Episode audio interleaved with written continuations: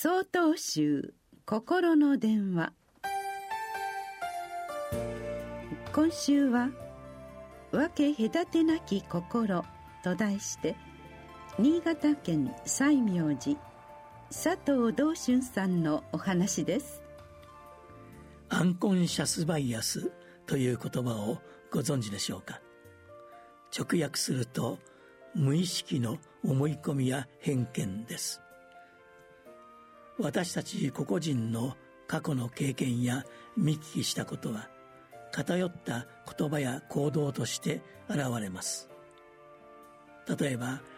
ランドセルの色で女子用男子用などと思い込んだり血液型で性格を型にはめたり雑用は新入りの仕事とか学歴で態度が変わるなど様々ありますがこれは誰もが持っている癖と言えます。アンコンシャスバイアスは大量の情報を処理する上で必要不可欠なものでありそれ自体が悪いことではありません。しかしこの癖に気づかずにいると物事の広がりや可能性を閉じ込めたり差別や争いの原因にもなります。大切なことは各々がアンコンシャスバイアスを持っていることに気づき行動に反映することです。ではどうすれば気づくことができるのでしょうか。経山禅師は師匠である議会禅師に悟りの心を問われると「国質の混論槍に走る」と答えられました。真っ黒な玉が真っ暗な闇夜に転がっていると。玉と闇は一体になり全く区別もできない様子。つまり私もあなたも山も川も天も地もそして修行も悟りも分け隔てがなくなって混然一体だと表現されました。経山禅師は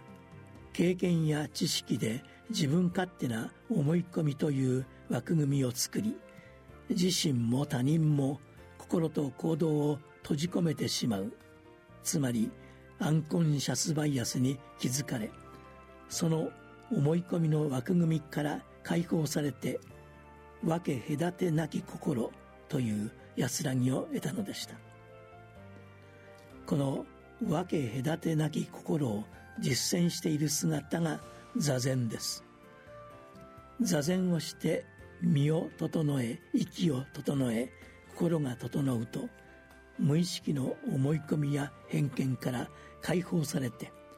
分け隔てなき心という自他を超えた安らぎに至ります。曹洞宗の宗旨は座禅です。座禅の心に基づいた日常生活を送ることは差別や争い戦争のない明るい世の中づくりにつながっていくのです。8月30日よりお話が変わります。